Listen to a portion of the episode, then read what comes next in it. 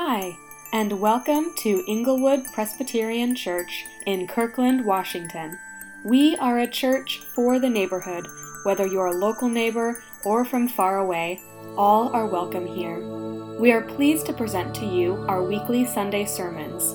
Our head pastor is James Cuman, and you can find more information about us on our website at inglewoodpc.org.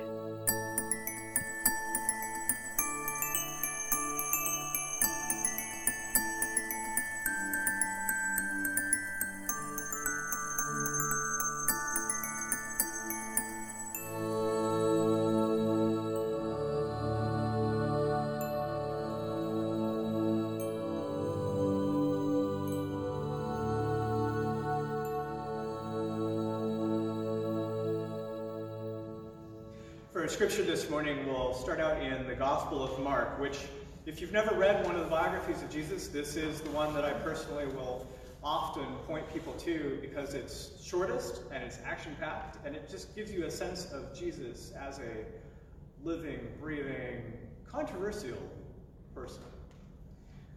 But this is how the Gospel starts the beginning of the good news of Jesus Christ, the Son of God as it is written in Isaiah the prophet See, I am sending my messenger ahead of you, who will prepare your way, the voice of one crying out in the wilderness, Prepare the way of the Lord, make his paths straight. Then we get John the Baptist bursting on the scene, who draws crowds from all over the place to come and hear him. They're going out not just a few minutes, not just a few miles, but they're walking out miles and miles to hear him preach out by the River Jordan. And he's telling them that this, this other person will be coming who's way more engaging, way more charismatic than he is, and all these things are going to happen. And in those days, when John the Baptist is preaching, starting in verse 9, in those days Jesus came from Nazareth of Galilee and was baptized by John in. And just as he was coming up out of the water, he saw the heavens torn apart, the Spirit descending upon him like a dove. And a voice came from heaven You are my Son, the beloved. With you I'm well pleased. And the Spirit immediately drove him out in the wilderness. And he was in the wilderness for 40 days, tempted by Satan. And he was with wild beasts, and the angels waited on him. The word of the Lord. Thanks be to God. The idea of Jesus as social guy is a really good one, actually. All the way through the Gospels, it's very clear. Jesus loves people. He's spending time with people. He's always, when we think of him, we think of Jesus with crowds around him, and Jesus with his 12 disciples, and Jesus you know, in the room and it's packed and it's so packed that nobody else can even get in. So people are outside waiting to hear and waiting to come in and get healed. And in fact, Jesus is so much the, the social creature that the, the rumor that went around and the, the attack, the innuendo that went around is that he's, he's a glutton and a drunkard because he's just partying way too much for a respectable religious but what may surprise us in that image is on a more careful reading, perhaps, of these biographies of Jesus, the ones we know as Matthew, Mark, Luke, and John. As we read these stories of Jesus, these biographies of Jesus, there's times that Jesus is actually not with other people. There's times that Jesus does the social isolation thing. Now, a lot of us are struggling with exactly that right now, right? We are not with our friends. We're not, many of us, with our coworkers. Even if we are with coworkers, there's that sort of awkward six foot distance we're supposed to keep, which we never had to before. And right, you, you, you're out walking your dog and you see an old friend and somebody who your paths don't normally cross, and you want to go in for the handshake and the hug and six foot distance. And what do we do with this time, right? What do we do with this time that we're stuck at home and we're not with our friends and our coworkers and the people we would normally spend time with. And let's be honest, FaceTime and video chat is not the same thing as being with other people.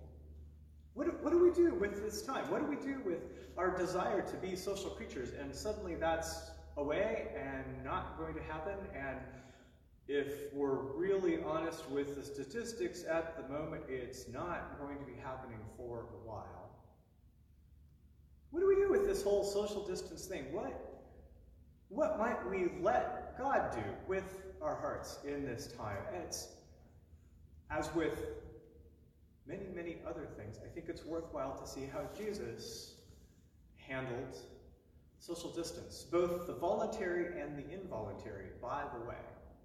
This first story, right at the beginning of the Gospel of Mark, you've got this Old Testament prophecy that just stands in for countless others, ways that Israel has been looking forward to the coming of the Messiah.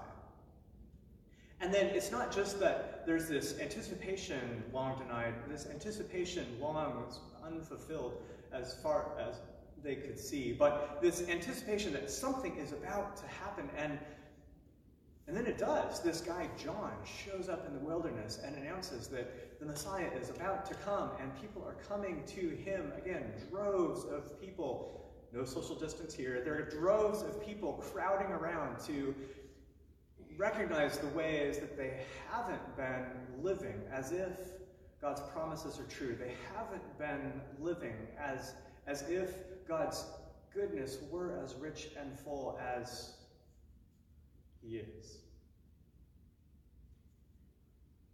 And then the story turns. This, this guy appears, and John allows himself to baptize this person, Jesus, who comes to him. And John announces, if you read the other Gospels, announces, This is the Lamb of God who takes away the sin of the world. This dramatic voice from heaven, this. And you expect that the action is going to really kick up now. And instead, the Spirit chucks Jesus into the wilderness. This, this word here in this particular translation, New Revised Standard, I'm not sure does it quite uh, justice. The Spirit uh, descending on him like a dove, and the Spirit immediately drove him out into the wilderness. The word here is the same word used to cast out all kinds of things, to chuck out, to throw out. The Spirit pushes Jesus out away from people. Things slow down. Things, plans that other people certainly had for him, expectations that they may have had, John the Baptist included, don't happen now. And yet, Jesus uses this time, involuntary in his humanity as it may be, Jesus uses this time productively. In fact, there's a long tradition in both Christianity and Judaism, and indeed in ways in other religions. We're all made in the image of God, and sometimes we see these patterns play out, but especially in the Christian tradition, there's a long pattern, biblically and in the history of the church, of God using periods of solitude to shape us, to fashion us, to begin to show us what's at the root of who we are and to reconnect us with God. When we no longer have the, the people around us, there's a way that God can use that time if we open ourselves to Him. To use that time to get in touch with what am I working towards in life? What is driving me? How have I let the, the busyness of life and the pressures of other people come in and shape me in ways that maybe haven't been entirely helpful and to reflect? And we know that Jesus uses this time well in the wilderness for two reasons. One is when he comes and is tempted, and the Gospels of Matthew and Luke play this out in greater depth. When Satan comes and tempts him, when the opposer, the accuser, comes and attempts to pull Jesus out of his mission, Jesus is able to respond directly with Scripture. Jesus has been using this time well to reflect, to reach out to God, to let God speak to him, and when temptation comes his way, he's ready because he's used that time of his of isolation well. The other reason we know he's used this time well is the next verse we get in the Gospel of Mark, and indeed this is how the story is told in the other Gospels as well. After this time of temptation, isolation, away from other people, when Jesus does come back to his, let's face it, more normal social life, after John was arrested, Jesus came into Galilee proclaiming the good news of God, the gospel of God, and saying, The time is fulfilled. We're done with the waiting. This time that has been promised, it's, it's here now. The kingdom of God has come very close. Change your hearts and minds and believe and trust this good news. And all of a sudden, Jesus explodes onto the scene. His words coming not just as words of a mere human, but his words have power. His deeds have power, which is another evidence of him using that time of isolation, social distance well. And again, for a lot of us, we, right, we, we're not choosing this. I mean, we're loving our neighbor by, in fact, choosing to follow the recommendations of social health, public health authorities. But we didn't choose this whole situation. But even with not choosing it, we can use the time well. Now, some of you are now thinking, wait a minute, I actually have less social isolation now. Do you understand that I'm stuck at home with kids, as I'm sure that my wife is feeling and thinking right now, and she is not alone, right? For a lot of us, we are actually spending more time with people. Maybe some of us had crafted a life where we actually had a lot of time on our own, and there was a mix, and some time with friends, and a lot of time alone, and now all of a sudden we're stuck at home with family and you may be thinking, wait a minute, this, this, this isn't what I'm feeling right now. I'm not spending the time that I would like to with the people I'd like to. I'm actually stuck in this intense social environment. What about me? Well, the Gospel of Mark actually tells us a story that I think gives us a little insight into how we can use that time as well. As we move on in Mark, he calls the first four disciples they leave their boats. It's a famous story if you've, if you've been around Sunday school. He goes in, he heals a person on the Sabbath, which causes a little ruffle, but he's heard in the synagogue, sort of the, the church of the day. He's, he's heard and he, they acknowledge that he's speaking with authority. People are wondering, wait a minute, who is this person? And then because he performs this healing, he touches Simon's mother-in-law and heals her of a fever, I might point out, which is particularly feels relevant in our moment. Heals Simon's mother-in-law of the fever, and she's immediately well enough to begin engaging. So that evening, rumor mill travels fast in the small town. That evening, verse 32, at sundown, they brought to Jesus all who were sick or possessed with demons, and the whole city was gathered around the door, and he cured many who were sick with various diseases, and cast out many demon, demons, and he wasn't permitting them to speak because they knew who he was. This is Jesus how we picture him often, right? Like with the crowds, touching people, patient with people, and that is absolutely true. But notice what happens next. In the morning, verse 35, chapter 1. In the morning, while it was still very dark, he got up and went out to a deserted place, and there he prayed. And Simon and his companions hunted for him, which means he found a good spot to hide, to be alone. He was there for a while. And when they found Jesus, they said to him, Come on, everyone's looking for you. And he answered, Well, okay, let's get up and go to the neighboring town so I can proclaim the message there also. That is what I came to do. And he went throughout Galilee, proclaiming the message in their synagogues, and yes, opposing evil and casting out demons. For those of us in that opposite situation, where we actually in some ways have less social isolation than we had before, our lives are actually more filled with people than we had before.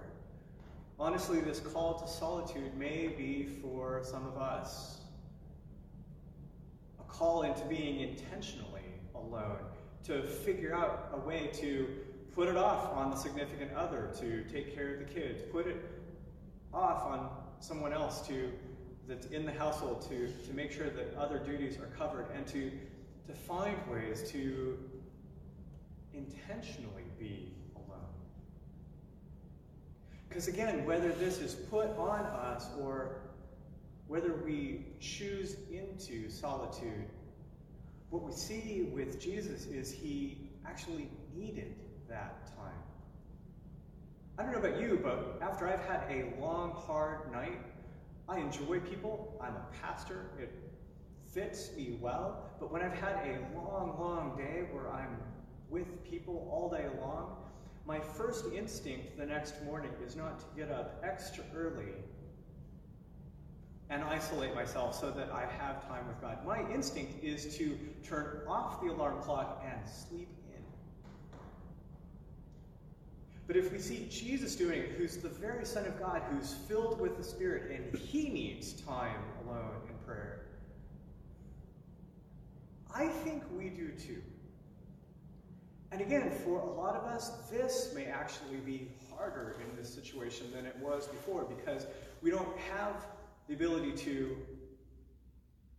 sit in an empty house and get time with God. We don't have the ability to go to the break room when we know that nobody else will be there. We don't have the ability to go to the coffee shop at the time and sit at the table that we know that no one takes. We're going to have to be creative to find time to be alone with Jesus. But here's what I find encouraging about holding both of these stories in tension and actually putting them together is that whether our social isolation is put on us, just the circumstances of life and the work of the Holy Spirit and the sovereignty of God, we find ourselves alone, or whether we have to find some way to, to shove off and get ourselves some time alone. In this time, where all of us, as the whole society, are having to reshuffle all kinds of things, this is an opportunity that we ought not miss